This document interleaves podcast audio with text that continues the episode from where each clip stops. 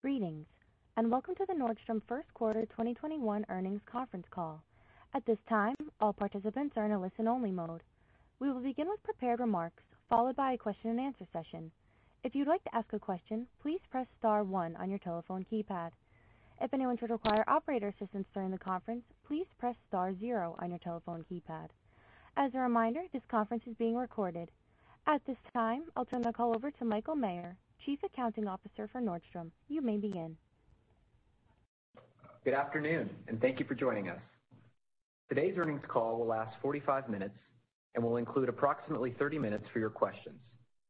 Before we begin, I want to mention that we'll be referring to slides, which can be viewed in the investor relations section on nordstrom.com. Our discussion may include forward-looking statements, so please refer to the slides with our safe harbor language. Participating in today's call are Erik Nordstrom, Chief Executive Officer, and Anne Bramman, Chief Financial Officer, who will provide a business update and discuss the company's first quarter performance. Joining during the Q&A session will be Pete Nordstrom, President of Nordstrom, Inc. and Chief Brand Officer. And now I'll turn the call over to Erik. Good afternoon, and thank you for joining us today. We're pleased with our results in the first quarter, which were marked by improving sales momentum and continued progress in our transformation as we work to unlock the full potential of our digital-first platform.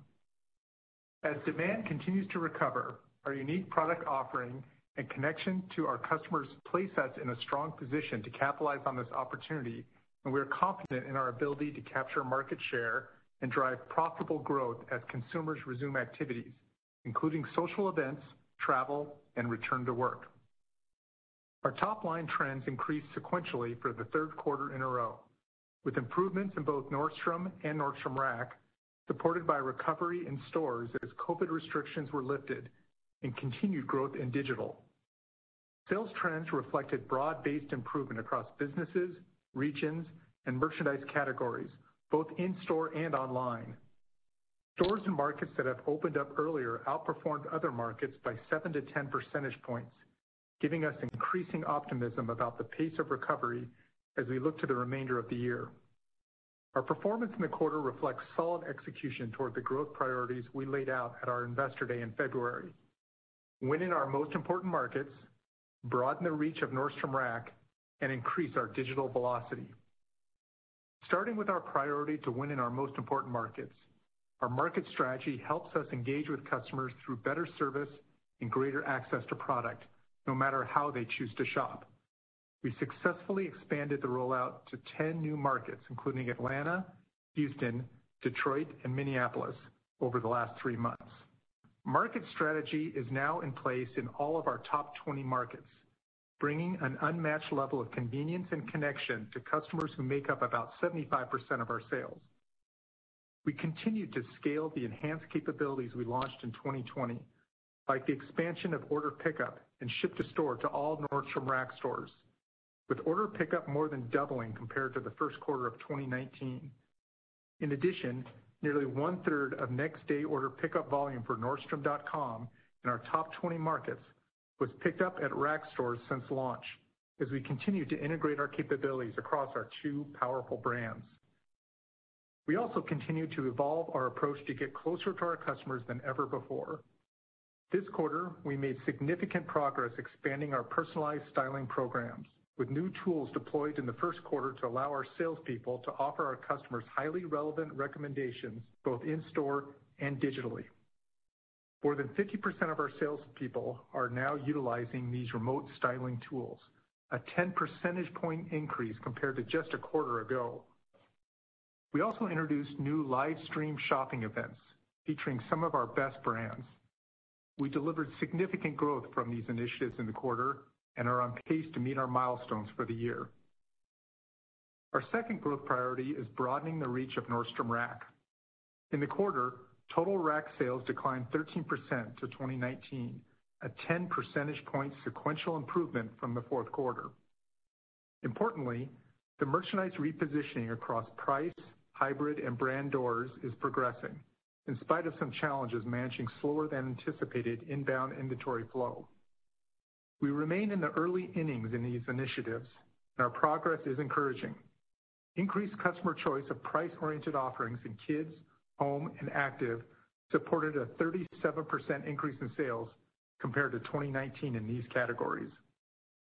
With respect to our priority to increase our digital velocity, we maintained strong growth at nordstrom.com and nordstromrack.com in the first quarter, even as store traffic and sales rebounded with increased mobility. Digital sales increased 23% over the last year and 28% over the first quarter of 2019. With continued growth in digital, our total penetration has increased by 15 percentage points over the past two years to 46%. Our Nordstrom and Nordstrom Rack apps continue to be powerful drivers of customer engagement. During the quarter, we generated over 1 million downloads of our apps, a more than 50% increase over the first quarter of 2019. Mobile customers, including app users, represented approximately 75% of total digital traffic and two-thirds of total digital sales for the quarter. Looking ahead, we continue to enhance our digital capabilities to improve the customer experience across the shopping journey. One of the key opportunities we see is to offer our customers more choices, with plans to increase choice count to approximately 1.5 million over the next several years. This quarter, we saw ramping benefits from this initiative, with choice count increasing approximately 20% versus 2019, primarily driven by an expanded drop ship assortment in both our core categories and in-demand categories like home, active, and kids. This allowed us to drive strong sales growth in our digital business without a corresponding increase in our inventory investment. We've also seen continued strong improvement in conversion, which was up more than 15% compared to 2019. We continue to deliver exciting product for our customers with some of the brands that matter the most to them through launches like our Pop-In with SKIMS and new concept shop featuring Fear of God. As we look ahead to the second quarter, we believe that our Anniversary Sale will be well-timed to benefit from customers' increasing confidence and return to pre-pandemic activities. The event will also mark a significant step forward in the transformation of our approach to getting closer to you. Our goal is to have an event that rewards and engages our best customers with a superior shopping experience. We are building on last year's launch of a digital catalog with personalized editorial content and product recommendations while adding new virtual and in-store events. We will also significantly increase selection for Anniversary this year, with total customer choices up double digits compared to 2019, supported by an expansion of alternative partnership models with our vendors. To ensure that we are best positioned to support our Anniversary Sale, we are also working with our vendors to accelerate product receipts, which Anne will talk about shortly. Overall, we are very excited about our offering and our approach to Anniversary, which remains an important opportunity for us to provide a one-of-a-kind experience for our loyalty customers while introducing new customers to Nordstrom.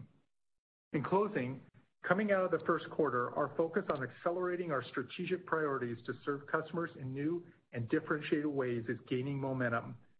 We are in a stronger position than ever to capitalize on our market share opportunity as customer demand recovers. We're confident in our direction and look forward to sharing our continued progress in the quarters ahead. With that, I'll turn it over to Anne to discuss our financial results in greater detail. Thanks, Erik. Our first quarter results represented a strong start to the year, with sequential improvement in sales trends that has continued into the beginning of the second quarter, strengthening of our inventory position, and continued progress restoring our balance sheet.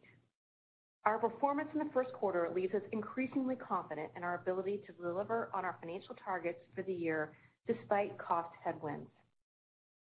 Total sales were down 13% in the first quarter compared to the same period in fiscal 2019, representing a sequential improvement of seven percentage points from the fourth quarter. Sales trends reflected broad-based improvement across both Nordstrom and Nordstrom Rack, with Nordstrom sales improving six percentage points sequentially and Nordstrom Rack sales improving 10 percentage points sequentially. Demand recovery benefited from increased vaccinations, lifting of COVID restrictions in many of our markets, and government stimulus payments. Encouragingly, Pent-up demand also accelerated throughout the quarter as back-to-normal activities are resuming, including social events, travel, and return to office. These activities are driving accelerating momentum in some of our biggest categories. We continue to satisfy our customers' desire for online shopping experiences, delivering solid growth in digital even as our store traffic and sales continue to recover.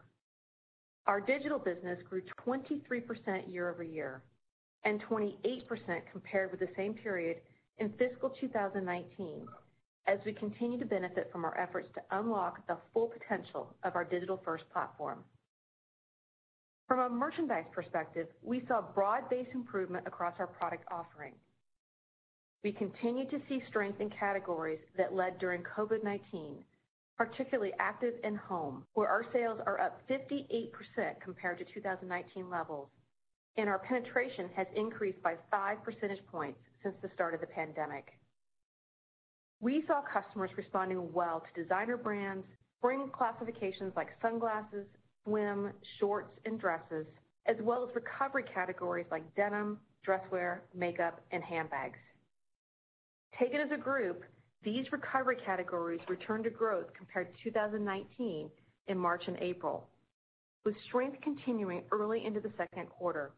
Our sales performance was supported by improvements in inventory flow, allowing us to exit the quarter with inventory decreasing 2% compared with the same period in fiscal 2019 versus a 13% decrease in sales.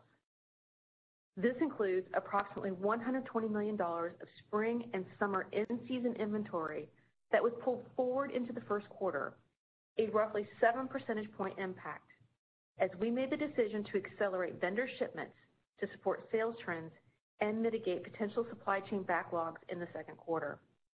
This reflects significant progress addressing seasonal and underperforming category inventory from the fourth quarter at both Nordstrom and Nordstrom Rack. At Nordstrom Rack, our sales outpaced inventory growth for the first time since the start of the pandemic. Across both Nordstrom and Nordstrom Rack, our inventory is current and well-positioned in key categories as we prepare for the Anniversary Sale. Our teams are operating with continued agility and flexibility in what remains a challenging supply chain environment, ensuring we can appropriately distort inventories into high-demand categories and provide our customers with the exceptional product assortment they expect from us. Looking ahead, the company is balancing inventory levels with sales while managing receipt flows to mitigate potential supply chain disruptions as the year progresses. Gross profit as a percentage of net sales decreased 260 basis points compared with the same period in fiscal 2019, primarily due to deleverage on lower sales and lower merchandise margins as we took action to reduce elevated inventories coming into the quarter, partially offset by permanent reductions in buying and occupancy costs. While COVID-19 related demand impacts are clearly moderating, the underlying cost environment remains volatile, with elevated labor and shipping costs, as well as apparel industry supply constraints, creating continued pressure. Total SG&A as a percentage of net sales increased 280 basis points compared to the same period in fiscal 2019. Rate and labor challenges were partially offset by continued benefit from the permanent reductions in overhead expense of approximately 15%. We continue to make progress restoring our balance sheet, closing $675 million in senior unsecured notes during the quarter at highly favorable interest rates between 2.3 and 4.25%. Proceeds were used to redeem in full the $600 million outstanding of 8.75% secured notes, which were issued in April 2020 during the onset of the COVID-19 pandemic. This allowed us to return our bond portfolio to being entirely unsecured, fully unencumbering the real estate used to secure the prior notes. The transaction also reduces our annualized interest expense by approximately $30 million while creating additional flexibility for continued debt paydown with a par call feature beginning in April 2022. Based on our first quarter results, we continue to expect to deliver revenue growth of more than 25% in 2021, with digital representing approximately 50% of sales. digital penetration is expected to vary over the course of the year, depending on the pace of store recovery. We are responding with speed to manage external cost pressures and remain on track to deliver on our guidance for break-even EBIT in the first half and 3% operating margin for the full year. And we continue to see a path to an operating margin of approximately 3.5%, depending on how the demand recovery and cost headwinds play out. Our income tax rate is expected to be around 27% for the year. From a capital allocation perspective, we're planning CapEx at normalized levels of 3%-4% of sales, primarily to support investments in technology and supply chain capabilities. We continue to expect to reduce our leverage ratio to approximately 3x and to be in position to return cash to shareholders by the end of the year.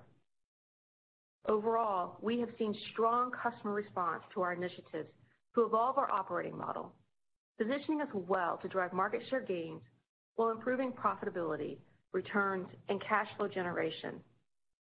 While there is still considerable uncertainty with respect to COVID-19, we remain confident in our ability to deliver on our targets for 2021 and generate profitable sales growth as demand recovers.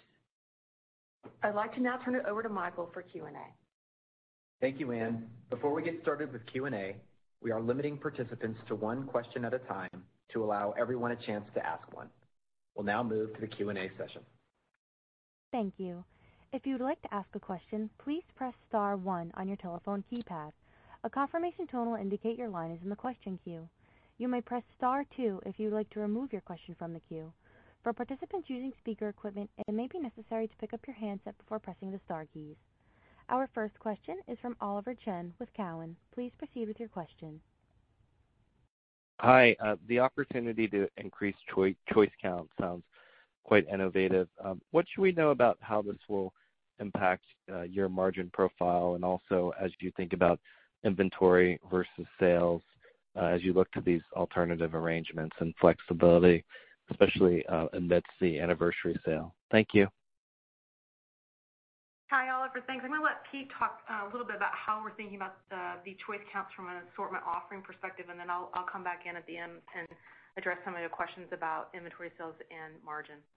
Yeah, I think the main thing here is the drop ship model in particular allows us to expand choice count in a way that um, creates a lot of leverage for us in terms of all the work that goes with bringing uh, inventory in. If it was in a traditional wholesale model, that's obviously there's a lot of manual effort that goes with that. It's a great way for us to expand choice count. I think you're seeing that play out, if we had to pick an example, is in the home category, where we've expanded quite uh, significantly over the last 18 months or so, and drop ship's been a really important part of that. So You'll continue to see that, and it is true as we move into Anniversary, it creates more flexibility for us with our open-to-buy too, as we uh, have a decent percentage of that offering is going to be available in drop ship. And to your question about the flow-through on the P&L, uh, the one thing I would highlight is that we added 20% more choice counts versus 2019. Uh, but Our inventory investment, uh, we were down 2%. So I think that just gives you a flavor that when you don't own the inventory, you're sharing the economics with the vendor, and it really is responding to customer demand as well. So I think for all of us involved, it's really a great solution. Thank you very much. Best regards. Next is Edward Yruma with KeyBanc Capital Markets. Hey, good afternoon. Thanks for taking the question. I wanted to focus a little bit on gross margin. I know that in the first quarter, as you guys had anticipated, you were clearing out of some of the excess fourth quarter merchandise. I guess any comments on the current industry inventory situation, the promotional environment, which seems to be in check, and how that might portend uh, as sales start to improve or accelerate for your gross margin going forward? Thank you. Hi, Ed. I'm going to let Pete talk a little bit about what's going on in the industry, uh, give some context, and then I will circle back and talk about what we're thinking about for uh, the rest of the year. Yeah. In terms of uh, the pressure that gets put on gross margins for promotional activity, that's been relatively low compared to recent times. And I think given the position everyone's in with the positive momentum around sales trends, I think we would expect that promotional activity would not be what it was, for example, say in 2019. It would be less than that. And as we think about um, Q1, we are really pleased with where we landed from an inventory position heading into uh, Q2 and the rest of the year. Um, we uh, progressed faster than we thought uh, a few months ago as far as clearing through inventory. And so we feel like we've got a really strong offering for our customers um, that's relevant and seasonal. The pieces to just remind you on our Q1 uh, deleverage was it was really related to two things. One, um, if you look at against 2019, was the sales deleverage component to it, and the other was the markdown piece. So we anticipate that we'll continue to see favorability uh, in the merchandise margin component uh, starting in Q2 and going forward. Thank you. Our next question is from Omar Saad with Evercore ISI. Good evening. Thanks for taking my question. Um, I wanted to dive in, ask if you could dive in a little bit deeper on the seven-point sales acceleration, uh, focusing on that kind of pickup in business. Is it you know, kind of compare and contrast the stores and traffic in stores versus e-commerce? Is it the older customer coming back versus younger consumers? Um, can you discern any difference between stimulus and vaccine reopening uh, as a driver there? And then categories, maybe there's some interesting uh, takeaways there, whether it's kind of categories like return to work and return to social versus the COVID uh, and pandemic wear, if you will. So diving deeper in that acceleration, I think would be really helpful. Thanks. Okay. Uh, thanks, Omar. This is Erik. Yeah, it's basically our southern regions from east to west have performed 7 to 10 percentage points greater than our northern regions. We find a lot of encouragement in that. I mean, those southern stores have opened up, some from mandates and some from just customers getting out more. Uh and we see that in traffic. We see some of it in conversion as well, but there is a difference in traffic. Uh and so we anticipate our northern stores will get to the same spot. And uh we're starting to see that. You mentioned uh, categories as well.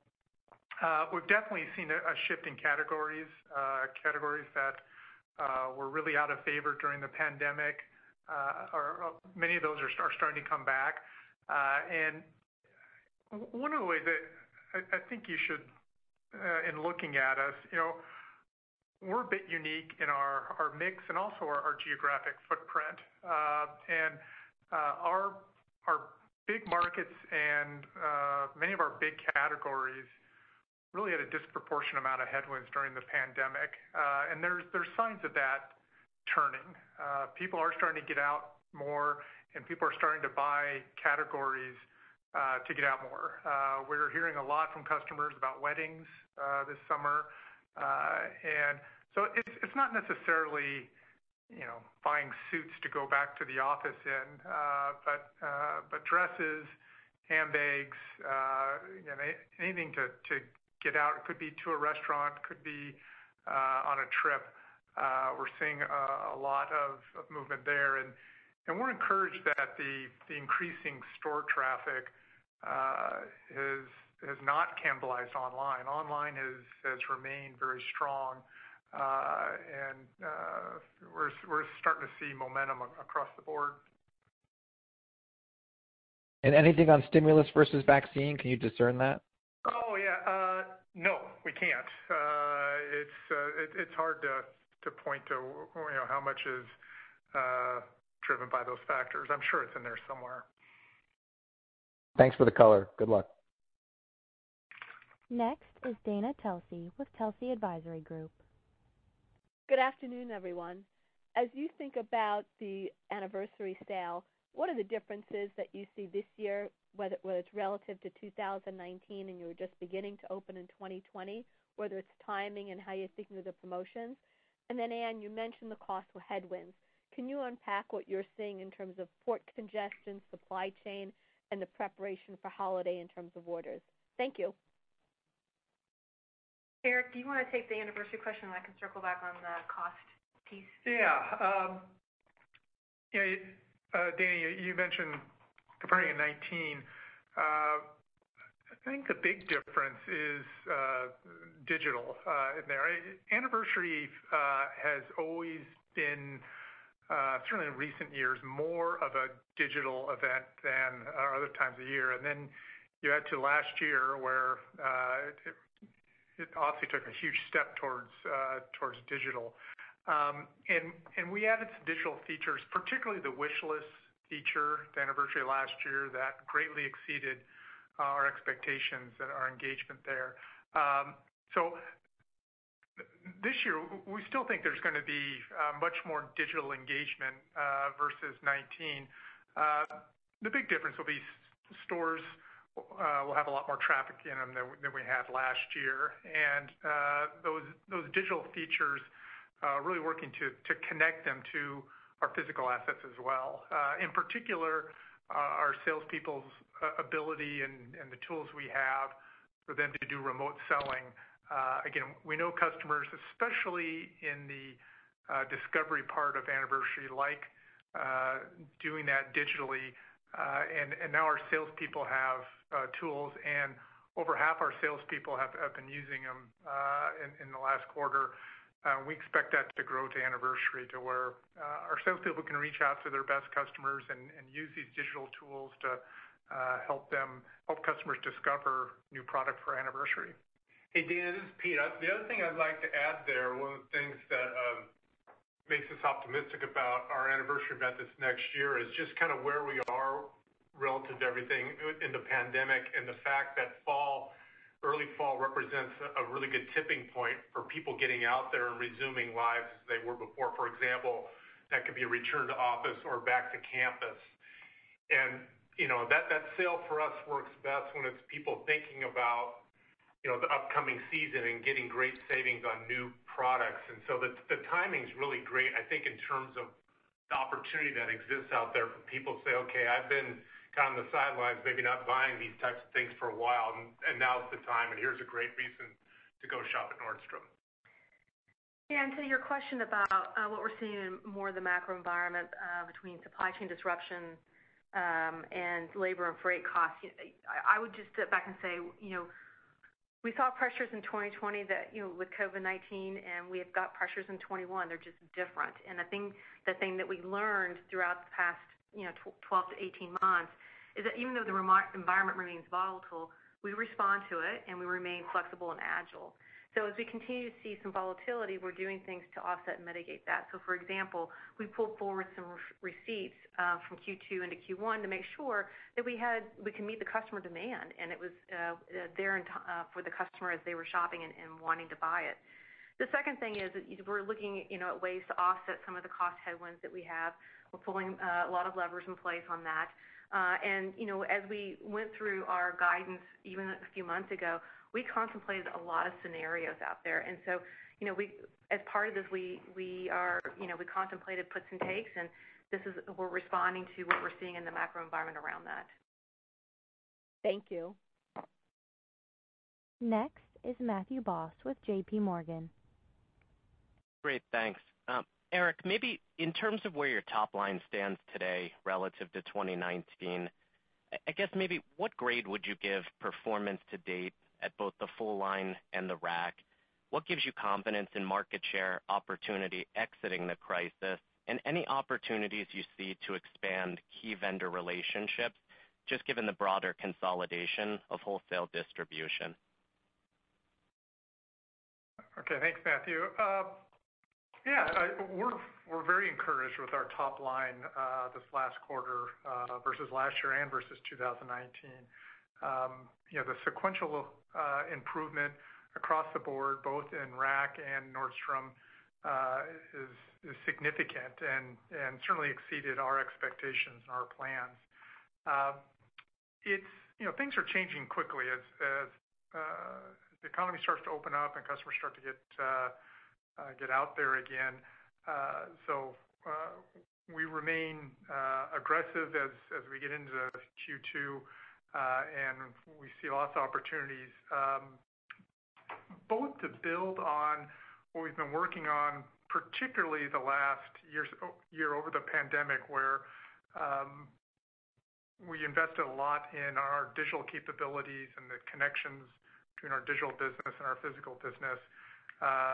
Really see the opportunity for those investments to pay off. Uh and the second big opportunity is categories. Uh, again, as a lot of big categories for us, categories where we know customers uh, place us top of mind uh, in kind of higher stakes dressing, those start coming back and we see a lot of opportunity there.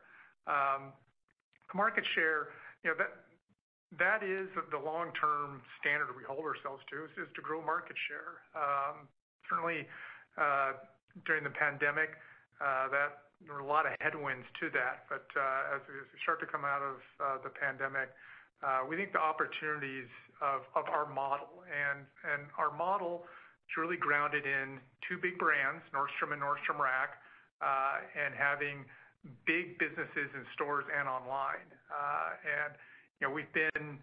Over half of our business was online last year. It's almost half this last quarter.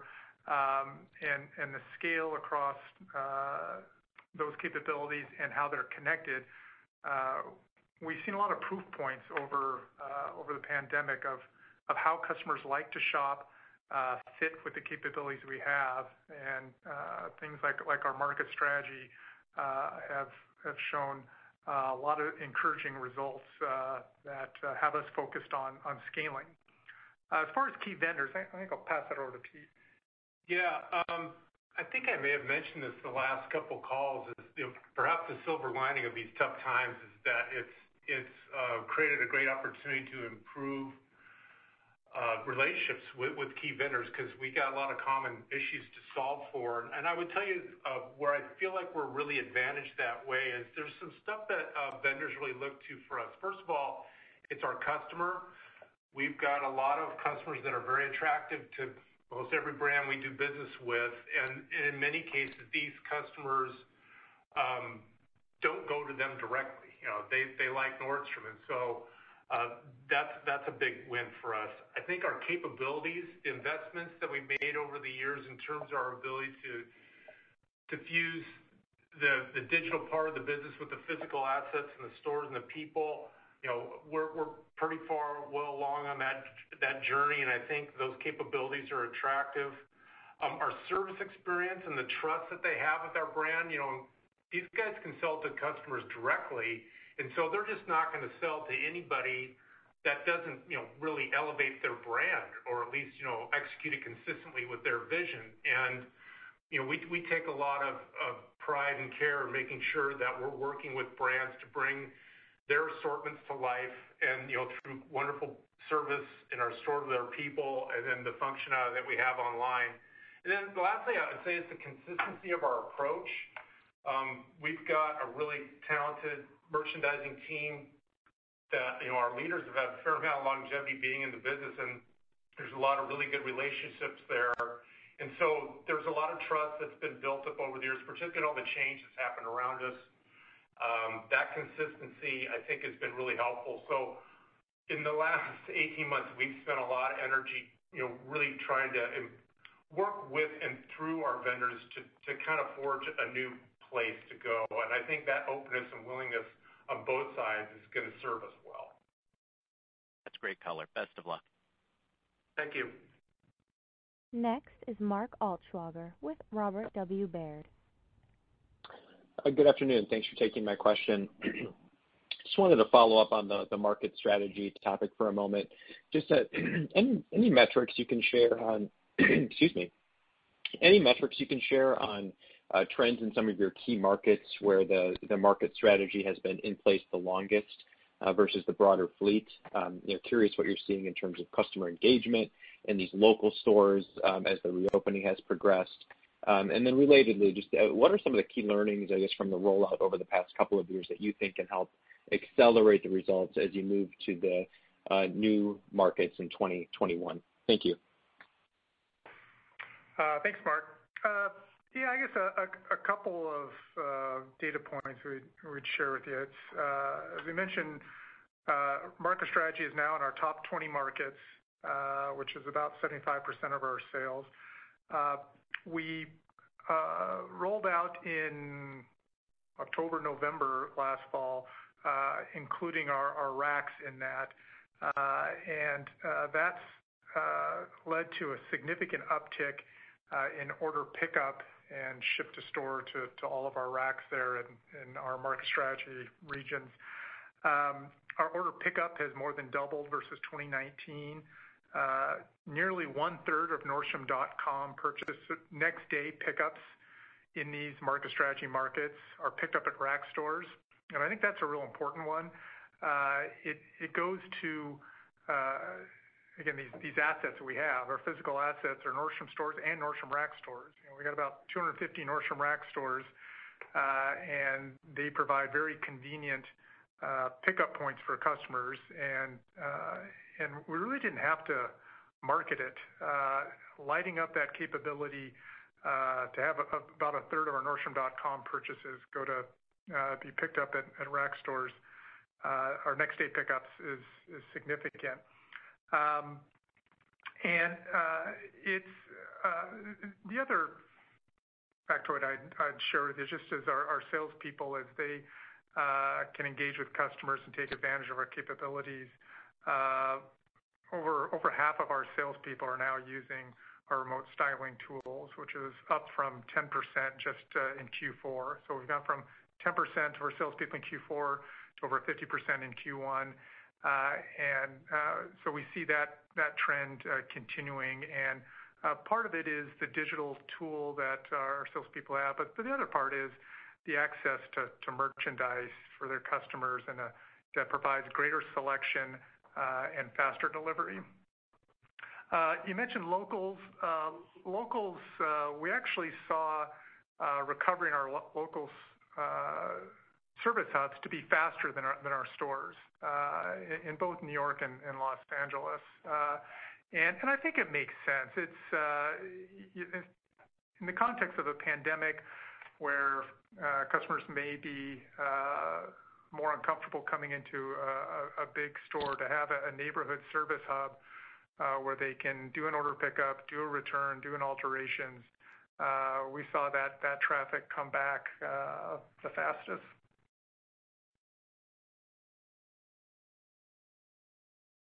Thank you. Next is Steph Wissink with Jefferies. Thank you. Good afternoon, everyone. We wanted to focus on Anniversary Sale a bit more if we could. I think you mentioned choice counts up double digits, but can you talk a little bit about the level of fashion in this year's sale relative to maybe the last few years? Are you able to take more risk without the inventory risk as you leverage some of your vendor partnerships in a new and different way? Thank you. Steph, that's a great question. I um, I think that the thing that's made that a little more complicated is just how much things have changed relative to consumers' demand given the macro conditions that we've been in. I mean, you know, we planned this event quite a bit out in the future, and if you're thinking about what was really important for customers six months ago, it's a little bit different than what we know today. And we put off buying decisions as much as we could on commitments knowing that this was evolving. So I'd like to think that we're going to nail it right on the head, but I think it's going to be challenging, again, just knowing that there's this tipping point about people resuming social occasions, activities, where to work, back to campus, and that stuff. So again, six months ago, that wasn't abundantly clear. So um, you know, we do know that Uh, there is part of that sale that's about people replenishing things that they would expect from Nordstrom. But usually the thing that really drives it is a reason to buy something new. That's always true, and I think that there's that orientation to it um, at all times. So you know we feel good about it. There has been some increased flexibility and choice given drop ship.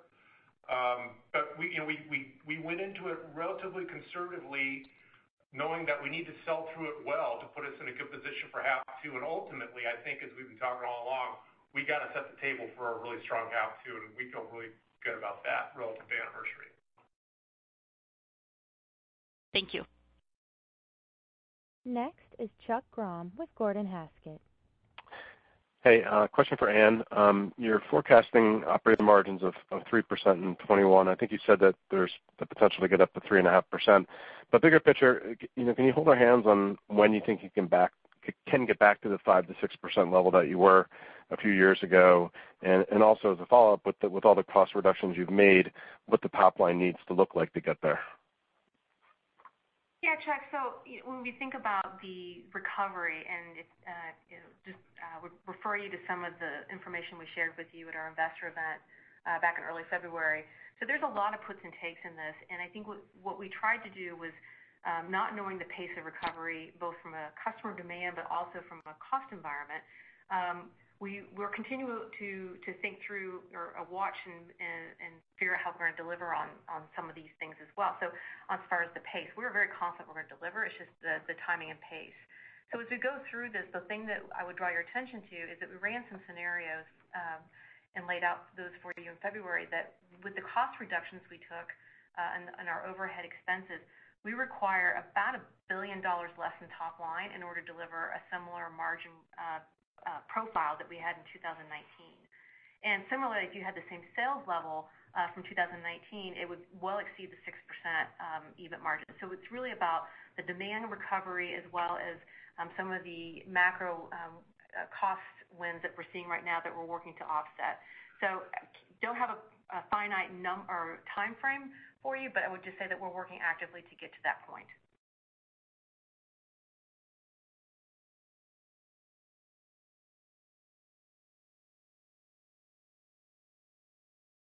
Next is Lorraine Hutchinson with Bank of America. Thanks. Good afternoon. Uh, just focusing on Rack for a moment. Um, were you able to move through the carryover products from the fourth quarter completely? And then are you happy with the level and content of inventory at Rack as you move into the spring and summer season? Yeah. You know, our inventory level's in pretty good shape with the Rack. We continue to work through some of the clearance stuff, and that's our typical end-to-end process as it works through what we might have in the Nordstrom stores, and it works its way through. But um we're in good shape relative to our Rack inventory levels, I think, especially considering the improving sales trends that are happening there. The way that we look at inventory is not based on the moment in time that we ended last quarter, but as we have the amount of supply we need going into uh, Q2. I'm sorry, and the second part of your question, the Rack, was what? About the Rack? I was just curious about um, if you're happy with the level and content of inventory as you enter spring and fall. Yeah. Um, again, I think it's the same thing. We're working through all that, and the thing that's going to advantage us over time that we continue to work on, it's a theme everywhere, is speed and agility. And where we can shorten up our lead times around commitments and inventory, particularly in that channel, you know, we're going to be advantaged. And these are things that we're consciously working on to increase flexibility as you know customers' needs and demands uh, evolve. And and just to add to that, you know, when we look at the Rack inventory levels as far as uh, what's coming through from a um, transfer from our Nordstrom brand versus what we're going through on clearance, it is um, really clean uh, and uh versus what we started with at um, Q1. And when we look at it compared to pre-COVID levels, uh, it is exactly in line with what we had seen prior to COVID happening. And now we'll take one more question. Our last question is from Simeon Siegel with BMO Capital Markets. Thanks. Hey, uh, good afternoon, everyone. Um, just quickly to clarify, on the outperforming markets, how are those southern market store revs relative to their own 2019 levels? Then, Anne, just just to follow up, the is there a difference, or how do you think about the difference in profitability that you book for drop ship versus the own inventory sales? And then any way to think about how large uh, you expect that to get as a percent of the business? Thanks. Uh, on the outperforming markets, uh, yeah, we haven't broken out our regional performance by uh, against 2019. I'll say we still uh, have a bit of a gap there. But we have a number of stores right now who are exceeding their 2019 levels. The trend's all in the right direction. As far as the drop ship piece, I would frame it up a little bit differently and uh, refer you to some of the investor event uh, materials that we had laid out. You know, over time, over the next three to five years, we think the mix of our assortment is going to be moving um, to be about 50% wholesale model, about 20% of our Nordstrom branded goods or private label, and the remainder being alternative partnerships, of which uh, would be a drop would be part of that. So you know this is kind of our this is our first phase of the alternative partnership component to it. Um, what I would say is the profitability journey on that particular customer journey is very much in line and a bit above the average of what we look at for um, some of the other um, fulfillment journeys. Great. Thanks a lot, guys. Best of luck for the rest of the year. Thank you.